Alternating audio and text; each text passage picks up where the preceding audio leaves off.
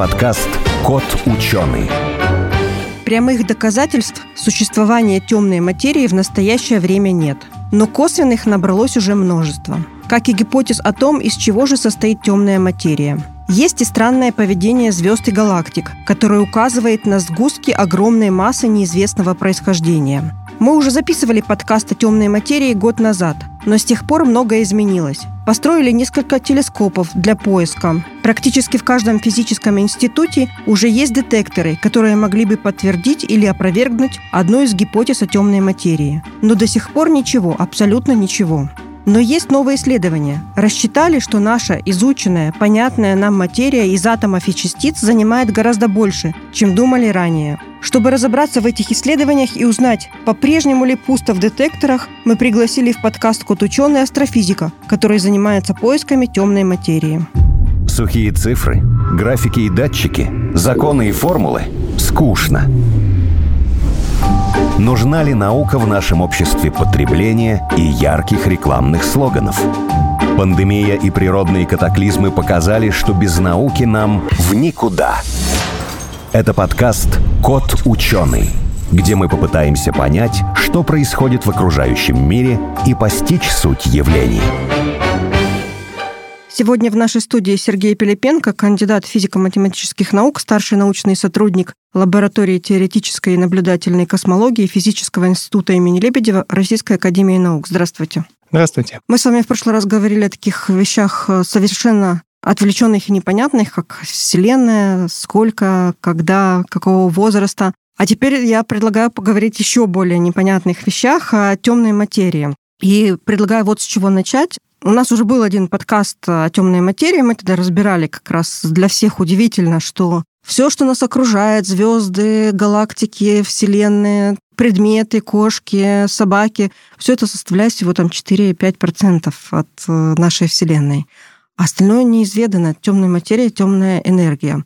Но вот тут опубликовали такую статью, исследование о том, что не все так плохо. Не знаю, плохо или неплохо, но что все-таки наша материя чуть-чуть больше, аж 20%. Но вот уже все остальное – это темная материя, темная энергия. Это, естественно, одна из гипотез. Давайте с вами обсудим, что эта гипотеза означает, приносит она что-то новое в космологию, и вообще как вы оцениваете? Объясните нам, больше стало или меньше? Да, попытаюсь. А, на самом деле, если читать э, там, первоисточники этой новости, то число, вот доля темной материи от полной плотности Вселенной, она почти не изменилась. И речь просто идет про долю обычной материи от э, полной материи во Вселенной. Сейчас поясню, в чем дело. Сейчас астрофизики и космологи считают, что в нашей Вселенной есть три основных вида материи. Это темная энергия, которая занимает собой примерно 70% от э, полной плотности Вселенной.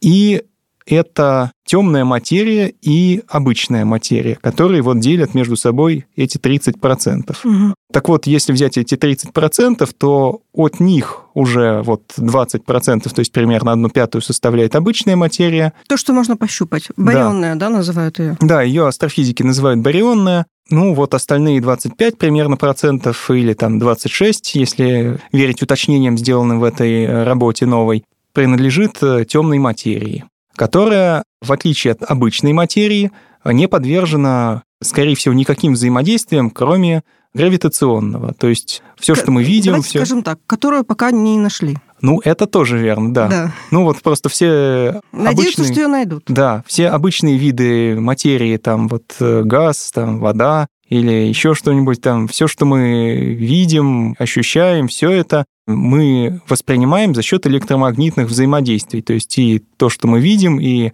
вот тактильные ощущения того, когда мы что-то можем пощупать, это все электромагнетизм. Угу. А если вот эта темная материя электромагнетизму не подвержена, значит, ее вот пощупать и нельзя, поэтому ее так сложно найти. Ну, есть же какие-то догадки и какие-то предположения, если это все-таки материя, то из чего она должна состоять? Из чего состоит наша материя, понятно. Это частицы, самые там различные атомы, молекулы, которые образуют вещество. Темная материя, она такого же строения имеет, а там просто другие частицы или нет? Одна из гипотез, да, состоит в этом. Но, опять же, тут есть много возможностей, теоретики уже много вариантов напридумывали. Кроме того, что это просто частицы какие-то незнакомые нам, Есть еще варианты, что это могут быть, например, первичные черные дыры. То есть вот черные дыры, которые, как мы знаем, рождаются в результате взрыва звезд, а, может быть, рождались в самой ранней Вселенной, и вот тогда эти черные дыры, они могут быть сравнительно маленькими, например, там много меньше, чем масса Луны. Такие черные дыры могут составлять эту темную материю. Микрочерные дыры? Да, можно их так называть. А вот э, недавно же там в Китае там сделали в лаборатории микрочерную дыру. Примерно вот это вот? Но там нет, это все-таки не настоящая черная дыра, это модель, просто да? некая модель, да. да. Да, это эти объекты. Долгое время считали, что темная материя может состоять из нейтрино. Отвергли уже эту гипотезу или нет? Да, эту гипотезу отвергли, потому что нейтрино — это частицы, которые тоже не взаимодействуют с помощью электромагнитного механизма, то есть они также крайне слабо взаимодействуют с веществом, их очень трудно задетектировать, но они очень легкие, и поэтому очень быстрые. То есть они движутся, ну вот все, которые мы знаем, там, которые Солнце производит, движутся со скоростями близкими к скорости света. Если из таких частиц сделать темную материю, то она не сможет э, образовывать сгустки, которые наблюдаются вокруг галактик. Ну, наблюдаются косвенно. Ну, сгустки все-таки есть. То есть да. Э, сгустки темной материи есть, и это мы видим по... Это мы видим по многим признакам, например, по гравитационному линзированию, угу. то есть потому как масса тяготеющая искривляет движение света э, вокруг этой как массы. Как черные дыры, значит. Ну и да, и черные дыры ну, тоже. Ну, то есть эти сгустки, они примерно нами так же видимы, как черные дыры? Но это явление разного порядка. То есть около черной дыры линзирование вот это гравитационное, оно приводит к тому, что фотон буквально описывает круги вокруг черной дыры. А вот вокруг комка из темной материи, конечно, кругов он не описывает, он чуть-чуть изменяет свое направление на какие-то там тысячные доли градуса. И вот современная астрономия, она может измерять эти слабые смещения направлений на источники и так определять содержание массы в разных телах. Ну, я выражусь так, наверное, не очень правильно. Звездную карту неба, да, когда вы видите, и вы понимаете, где могут находиться вот эти сгустки темной материи. То есть вы по этим сигналам, то есть по излучению вы понимаете, да? Да, но ну, мы... то есть для вас это видно. Да, для нас это видно по да. косвенным признакам, потому что мы понимаем, где находится масса. Что там что-то есть. Да, что там есть масса, которую не объяснить видимыми газом и звездами. Вот я как раз хотела это построить нашу передачу, это как охотники за такой темной материей. То есть всех, кто хочет ее поймать, всех, кто хочет ее продетектировать, как-то обозначить, у каждого своя гипотеза. То есть все ищут разное, да? Да, конечно, и проверяют разные гипотезы угу. устройства темной материи. Ну вот, как я уже говорил, это могут быть частицы, могут быть первичные черные дыры, может быть вообще какое-нибудь скалярное поле, так называемое. То есть это субстанция некая, которая ведет себя скорее как волны, а не как частицы в пространстве. И как же ищут? Ну, для разных моделей действительно по-разному. Для частиц а, наиболее, наверное, заманчивый способ — это прямое детектирование этих самых частиц. То есть строят какие-то установки, которые помещают глубоко под землю, желательно под горой какой-нибудь, чтобы максимально изолировать их от космических лучей. И также принимают меры, чтобы изолировать их там от земной радиации, от всех возможных, в общем, лишних влияний и наблюдают, не произойдет ли такого, что вот внезапно в этом детекторе появится какой-то слабый сигнал, слабое излучение за счет того, что частица темной материи ударилась, например, в атомное ядро. И это ядро там полетело с большой скорости. Ну, это вот для этой гипотезы да, да, строят этой такие гипотезы, да. детекторы. Они могут ловить частицы, но пока не нашли. Вот недавно была новость про то, что телескоп, который специально был построен для поиска темной материи, Евклид, да? Да, есть такая да, космическая Евклид. обсерватория. Он прислал какие-то первые снимки. Что он прислал? Это уже темная материя или просто снимки пока? Нет, пока вот э, этот телескоп, он исследует темную материю другим способом, который уже косвенный. То есть мы не увидим в него саму темную материю, мы увидим, опять же, только ее гравитационное влияние угу. на различные астрофизические объекты. И конкретно Евклид — это космический телескоп, который снимает большое количество галактик. Галактики, они движутся в пространстве, а кроме того, что Вселенная расширяется, у них есть еще какие-то дополнительные движения, как раз связанные с тем, что масса самих этих галактик, или вот э, если рядом с галактикой есть соседние галактики, эта вся масса, она влияет на движение галактик. И вот изучая то, как галактики движутся в пространстве, можно восстанавливать карту распределения массы во Вселенной И также это можно делать дополнительно с помощью гравитационного линзирования. И двумя вот этими методами, сравнивая их между собой и дополняя один другим, можно построить наиболее точную то карту есть, распределения темной материи. То есть этот телескоп, он все-таки не ищет темную материю, а можно сказать, он так составляет карту, которую можно нанести поверх карты звездного неба, там, где будет э, расположен мир, состоящий из темной материи. Вот так, да? Да, примерно так. Хорошо, тогда вернемся давайте назад. Детекторы, которые хотят что-то споймать. Как они и что ловят, если непонятно, что это?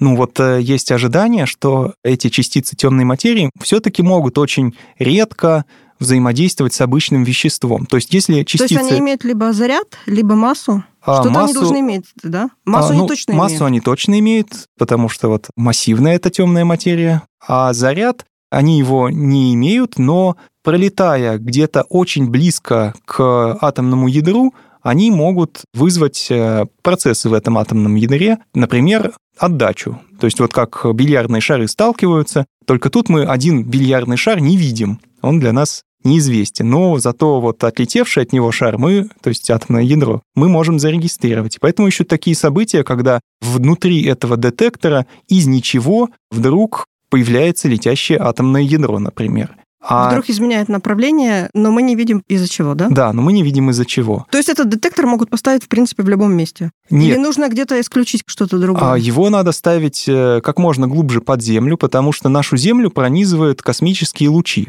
ну вот нашу атмосферу, они летят от Солнца. И, и они будут футболить это атомное ядро, да? Да, они через э, вот объем этого детектора в секунду будут пролетать э, миллионы этих частиц космических лучей, если его поставить на поверхность. Если его закопать под гору, то пройдут э, только самые как бы сильные частицы космических лучей, это мионы, как правило. Их там будет, не знаю, тысячи в секунду, но их можно будет отличить от темной материи, потому что они будут взаимодействовать с веществом детектора, начиная от самой границы детектора. То есть вот есть некий там объем, камера, в которой это происходит, и мы видим, что вот что-то в него влетело и потом вылетело.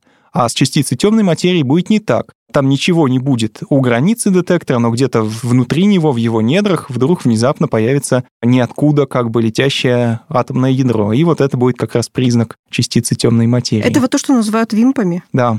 Хорошо. Это, значит, детектор должен э, такой похож быть, как ловят нейтрино. Да, принцип очень принцип похож. Принцип такой, да? Так что его можно, в принципе, там, у себя на участке закопать там, да, и ловить. Только главное придумать, что мы хотим увидеть. Но есть же и другие частицы, не только вимпы, а вот я прочитала, что есть еще кусочки кваргленной плазмы тоже должны искать. Странную материю. Тоже предполагать, что она может быть темной материи. Ну, да, и, в общем, теоретики придумали много видов разных объяснений темной материи. Ну, кварглионная плазма — это скорее э, зачатки барионного вещества, то есть это к нему относится, потому что барионы в конечном итоге состоят из кварков и соединяющих их глюонов. Угу. Ну, может быть, из них могут быть какие-то конструкции, которые крайне слабо взаимодействуют с обычным веществом, опять же, то есть это будут э, какие-то составные частицы темной материи тогда, да, они тоже могут как-то вот э, взаимодействовать с обычной материей внутри таких детекторов. А детекторы все те же? Да, детекторы все те же. То есть, какие бы мы частицы ни искали, детекторы будут одинаковые, что ли? Не совсем. Вот э, различия начинаются только для ультралегких частиц. То есть вот эти вимпы, они, э, допустим, по такой самой распространенной гипотезе в 100 раз тяжелее частицы протона, то есть э, ядра атома водорода. А если это какие-то частицы с массой в миллиарды раз легче, чем ядро водорода, чем протон, и даже гораздо легче, чем электрон, то они могут уже вести себя не как частицы, а как волны, согласно принципу квантово-волнового дуализма что частицы являются на самом деле и волнами, но вот если они очень маленькие по массе, тогда эти волны будут большими по размеру. И вот э, рассматриваются варианты ультралегких частиц, у которых размер волны, то есть размер этой частицы будет там больше, чем Солнечная система, например. Поэтому их уже не удастся поймать в детекторе, то есть они не будут взаимодействовать с отдельными атомами нашего обычного вещества. И их можно искать только по каким-то косвенным влияниям, опять же, на астрофизические объекты. Ну или еще есть гипотезы, что вот такая волновая темная материя или темная материя из ультралегких частиц, она может оказывать влияние на точность хода часов. если мы берем какие-нибудь сверхвысокоточные часы, которые там уходят на одну секунду э, за десятки миллиардов лет, ну, это как бы оценочная точность, понятно, что они у нас меньше времени существуют, ну вот часы такого типа, они могут немного реагировать на присутствие этой темной материи, потому что она может оказывать влияние там, на размеры атомов, из которых эти атомные часы состоят высокоточные. А подождите, а темная же материя, она же есть везде. Да, везде. Ну так значит, куда бы мы часы эти не поместили, там будет темная материя, она будет все равно влиять, ничего не изменится, куда бы мы их ни поставили. Да, вопрос очень хороший. Но вот если эта темная материя представляет собой вот э, волны, размеры волн довольно большие, много больше там, чем размер Земли, то эти волны будут постепенно пролетать сквозь нас. То есть мы будем регистрировать, что плотность темной материи у нас то больше, то меньше. Да, она колеблется. Ну, это такое, знаете, это надо доказать сначала, что они волнами летят. Но вот это делается наоборот. То есть мы предполагаем, что они могут быть волнами, и тогда в этом случае строим, как нужно сделать эксперимент, чтобы такие волны найти. Я сейчас буду то, что я начиталась, но я честно скажу, что я мало что поняла, но, допустим, Топологические дефекты пространства-времени тоже могут претендовать на звание, что это темная материя. Да, но эта гипотеза, она скорее ближе к гипотезе первичных черных дыр. То есть также в ранней Вселенной, кроме черных дыр, которые могли возникнуть в самом ее начале, там, каких-то микроскопических масс, могли возникнуть и дефекты пространства-времени, то есть какие-то области, вокруг которых, если вы там навернете окружность, вам будет казаться, что вы прошли по кругу, а длина этого круга может там оказаться неравной 2π умножить на радиус. То есть что-то там произошло, что но да. непонятно что, и там образовалась масса. Там образовалась скорее не масса, а вот искривление пространства, которое угу. мы воспринимаем как массу. Ага, то есть может быть и не масса. Вот, и еще одно – это серые дыры, глюболы. Вот э, про эти объекты, к сожалению, я ничего не могу сказать. Такое название слышу впервые. Но, но вообще гипотез темной материи существует сейчас около 500. Так что угу. неудивительно, что не обо всех из 500? них я знаю. Да. А, ну потому что никто не может достоверностью сказать, что это, и вообще нет никаких пока данных, абсолютно никаких. Поэтому все предлагают свое. Да, Тут конечно. Примерно я могу предложить, оно будет в этом же ряду там с серыми дырами. Ну, стоит. в принципе, да, но наука все-таки она предполагает, что гипотезы должны допускать их проверку. То есть... А вот вы э, на какую гипотезу поставите? Вот а... вам какая ближе всего? Считаете, что это что? Я стараюсь быть беспристрастным, но мне, в общем-то, нравятся гипотезы волновой темной материи, э, вимпов и первичных черных дыр. То есть э, я немножко работаю над проверкой всех трех этих гипотез, сравниваю их между собой. И как? Ну вот э, если у нас темная материя состоит из вимпов, то эта гипотеза, на самом деле, она наиболее проработанная сейчас, и ее можно использовать как такой референс, как опорную, с которой все сравнивается. То есть она Я не бы, дает... знаете, сказала, угу. не проработанная, более для нас понятная. Да, она более понятная, и что ценно для ученых, она легче всего моделируется такая темная материя. То есть мы понимаем, как будут устроены комки из темной материи, и вот э, мы можем предсказать, там, сколько будет комков определенной массы. Это все давно сделано. Для этого варианта темной материи ответ известен. Если эти вимпы частицы, то значит они могут образовывать из э, себя тоже какие-то атомы или а вещество есть... какое-то, которое реально можно пощупать рукой.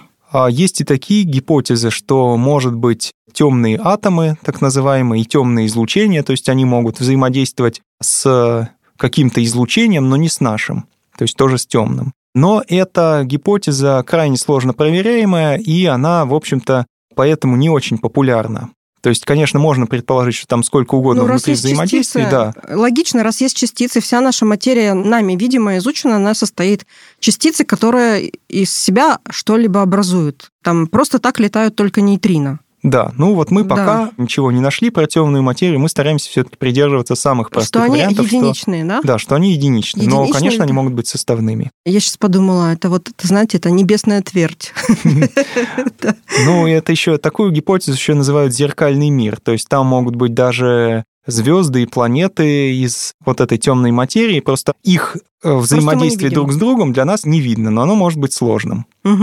Такие гипотезы тоже есть. Еще там была новость о том, что новый радиотелескоп, который расположен в Африке, он будет наблюдать гигантские облака водорода в космосе и таким самым будет отслеживать возможные следы распада темной материи. То есть она распадается? Да, такая Или это возможность. одна из гипотез? Это одна из гипотез. Конечно, не доказано, что она распадается, но вот в принципе, а, почему бы и нет? И это как раз вариант э, составной темной материи, но он хорош тем, что он дает четкие предсказания, потому что если у частицы есть э, какая-то вполне конкретная масса, то мы можем и оценить энергию того, что будет выделяться при распаде, то есть энергия должна быть заведомо меньше, чем эта масса, помноженная на квадрат скорости света энергия, которая выделяется при распаде. Это будет темная энергия? Нет, это может быть обычная энергия. Ага. То есть вот э, в этой гипотезе предсказывается, что частица темной материи может э, встретить другую частицу темной материи, столкнуться с ней так, что они дадут вместе гамма-кванты, то есть излучение фотонов очень высоких энергий. Это один вариант. Это аннигиляция частиц темной материи. Второй вариант, что она сама частица является составной и нестабильной, но с большим временем жизни. Ну, например, нейтроны, в которые есть в наших атомах, в свободном состоянии они нестабильны и живут около тысячи секунд, то есть одна треть часа. А вот э, может быть, что частица темной материи живет э, миллионы лет, а потом распадается на что-то, или миллиарды лет. И такую гипотезу удобно проверять с помощью наблюдений так называемых темных веков Вселенной. Это Боже была, мой. да, это звучит страшно, но и тоже темное. И когда но это было?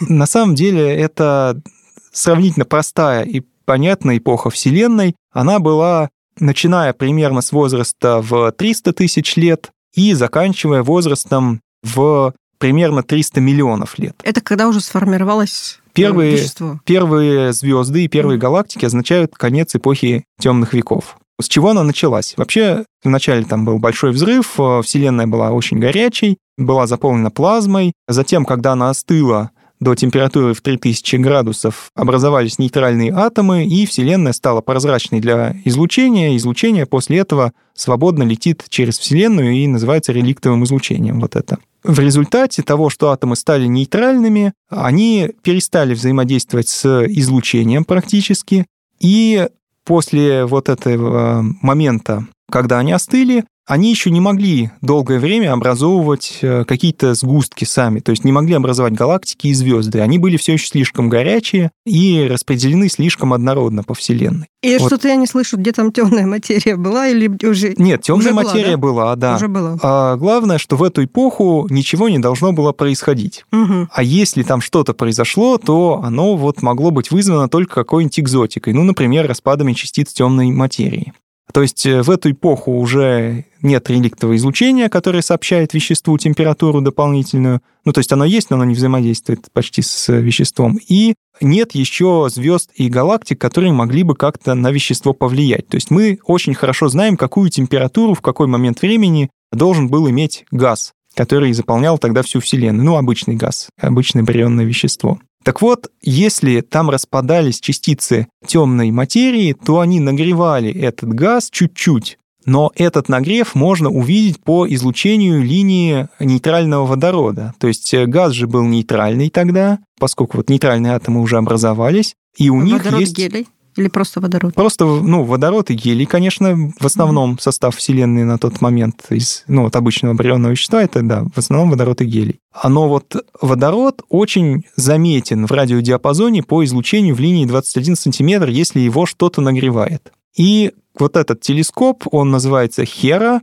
это аббревиатура латинская, он расположен в Южной Африке, и как раз он регистрирует линию 21 сантиметр от вот этих темных веков и начала эпохи образования первых э, галактик. За счет расширения Вселенной возникает красное смещение, эта линия 21 сантиметр сдвигается в более длинноволновую область. То есть к нам это приходит как радиоизлучение на длинных волн больше метра, то есть там 2 метра, что-то вот такого типа.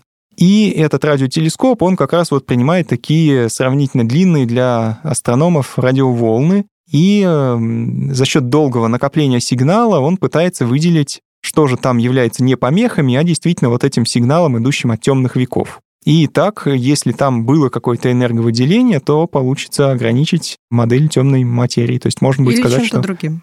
Или ну да, другим. нет, это, ну да, может быть и другое. В принципе, какие-нибудь первичные черные дыры, они тоже тогда должны были излучать, потому что газ на них падал всегда, и вот они тоже могли греть. Мне больше нравится газ. ваша гипотеза, которую вы привели про первичные черные дыры, потому что темная материя наша распределена неравномерно. Если взять что-то просто одинокие летящие частицы, типа нейтрино, то они не будут образовать сгустки, потому что они ни с чем не реагируют.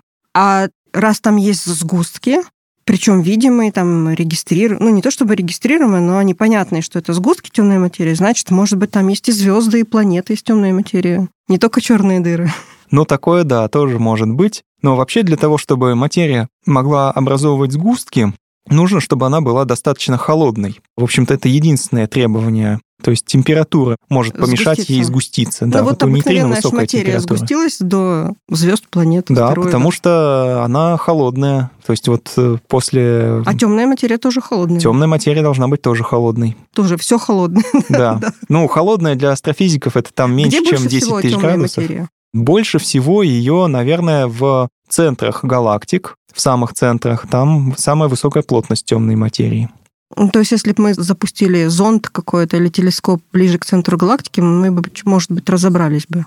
Но может быть, но на самом деле там не намного плотнее темная материя, то есть она может быть плотнее, ну, где-то в 10 раз плотнее, чем вот в окрестностях Солнца в самом центре Что такого галактики. я еще не спросила? Может быть, я этого вообще не знаю, не подозреваю, что происходит. Вы, наверное, может, хотели бы спросить, а чем может отличаться темная материя из первичных черных дыр от темной материи из вимпов? Мы начинали про это говорить, может, не договорили. Вимпы, они не дадут никаких особенных эффектов в своем распределении. Ну да, да, я же об да. этом и говорила, что они без сгустков. То есть они, нет, сгустки они образуют, угу. но эти сгустки будут довольно простыми по структуре, то есть там ничего с ними не будет происходить. А вот если она состоит из первичных черных дыр, то там начинаются всякие особенности. Эти особенности, они зависят главным образом от массы черных дыр. Если у нас черные дыры очень маленьких масс, ну, маленьких для астрономов, для астрофизиков, а для, это, это... для нас это, ну, примерно масса из гору Эверест. Вот если а, ну она... так это небольшая. Да, ну вот если они такой примерно массы, то эти черные дыры за счет квантовых эффектов будут испаряться и излучать в гамма-диапазоне. То есть э, жесткие кванты радиации. И если бы вся темная материя состояла из таких черных дыр маленьких масс, то мы бы видели очень мощное гамма-излучение. Его сейчас не видят, и это закрывает. Но это если бы они модель. испарялись. А если бы они не испарялись? Нет, они должны испаряться, должны теория это предсказывает. Да. А да. видели уже такие черные дыры испаряющиеся? Нет, потому что мы не видели черных дыр таких малых масс. Угу. Может, их и нет. Ну, да. Но, в общем, испарение, оно бы привело к наличию вот этого фона радиационного. Поэтому это могут быть черные дыры только несколько больших масс. Ну вот, например, там масса Луны уже не будет испаряться и будет практически незаметно никакими астрономическими методами. Если черные дыры имеют массы, ну, больше звездных масс, больше, чем типичные массы звезд, то они могут быть заметны астрофизическими методами.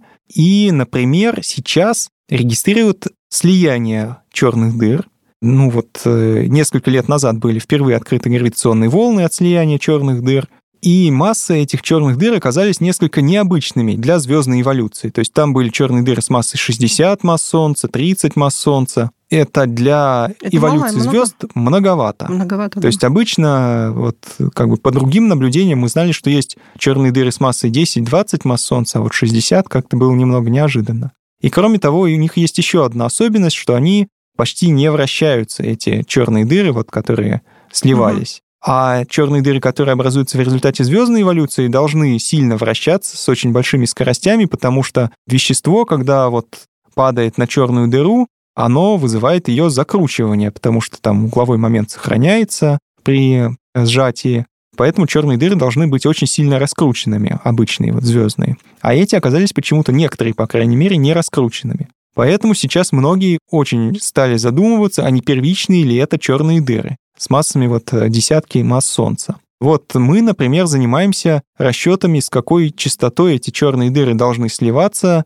и могут ли они дать вот наблюдаемые гравоволновые сигналы, если темная материя действительно состоит из таких черных дыр. Ну и пока получается, что этих сигналов слияний маловато регистрируют. То есть если бы вся материя из таких черных дыр состояла, слияний было бы больше. То есть пока все еще не ясно вы берете какой-то архив сигналов, зарегистрированных каким-то телескопом, и ищете то, что вам нужно, да? Ну, в общем, да, но нам из этого архива нужна только одна характеристика, это сколько сигналов но все равно было это там должен быть зарегистрировано. Архив, телескоп же смотрит в определенную долю пространства, это какое-то небольшое пятно на небе, которое нас окружает, потом в течение времени, то есть в конце концов это получается очень много данных, которые вы берете. Да, данных они Может получают быть, взяли с другого телескопа и там нашли бы. Хм. Нет, э, ну, мы сами эти данные не берем, то есть их обрабатывают те, кто работают на этом телескопе, они выдают уже конечное число, которое нам нужно. По этому числу вы делаете какие-то выводы. Да, да, да. так. Вот исследование вот таких событий, как вы делаете, чтобы обнаружить их местонахождение, это одно. А детектор это же совсем другое, да? Это вот просто мало связаны между собой области науки.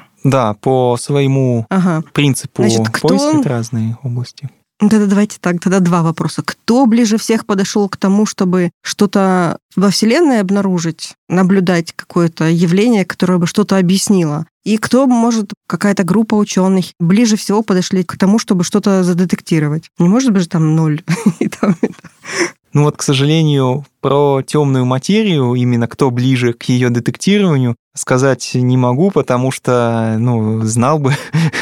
Если бы вы все мы узнали бы, да? Да, да. ну, если это была бы это Нобелевская премия, да. сразу все. Для этого нужно знать, что такое темная материя, из чего она состоит, поэтому нельзя сказать, кто ближе. Ну, Но слушайте, вот... ну как-то можно определить, какой-то результат должен быть этих групп измеряемый в чем-то. Они что-то делают, Нельзя сказать, что вот мы поставили детекторы, и по-прежнему ничего. Нет, они делают очень важное дело, они делают закрытие. Вот я сказал, что есть там 500 а. Э, гипотез, и там еще 300 было закрыто уже. По такому методу да. пошли. Отметем все, что не может быть, и оставим одну гипотезу, либо наплодим новых.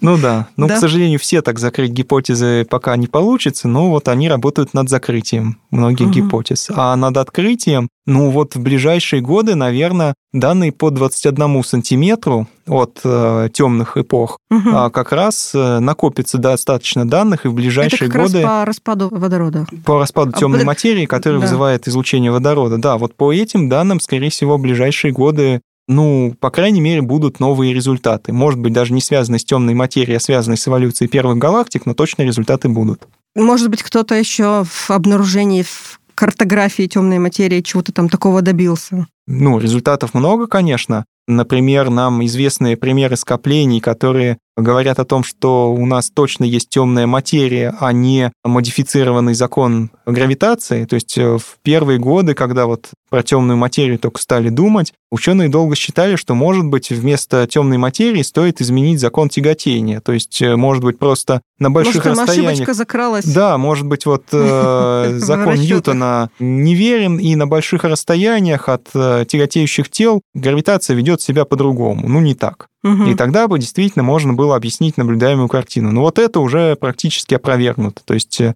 все-таки Ньютон как раз, был прав. Да, как раз карты распределения темной материи говорят, что слишком уж она по-разному везде распределена, и если бы это был один закон тяготения, который одинаково везде изменен, то такого бы не было. А может, он в корне неправильный закон Ньютона? Он применим только на наших расстояниях, а там дальше что-то действует другое, поэтому у нас все вот эти вот ошибочки закрались, и мы теперь считаем там 30 или 20 процентов темная материя, а на самом деле там закралось что-то. Ну, на самом деле такие гипотезы, да, а, есть. тоже есть? Да, есть. Ну, это будет грустно, да?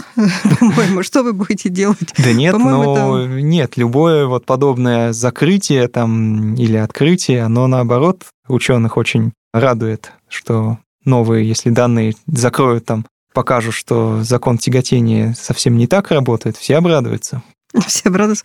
Хорошо, я вам тогда пожелаю новых открытий либо закрытий. Напомню, в нашей студии Сергей Пилипенко, кандидат физико-тематических наук, старший научный сотрудник лаборатории теоретической и наблюдательной космологии Физического института имени Лебедева. Спасибо большое. Спасибо.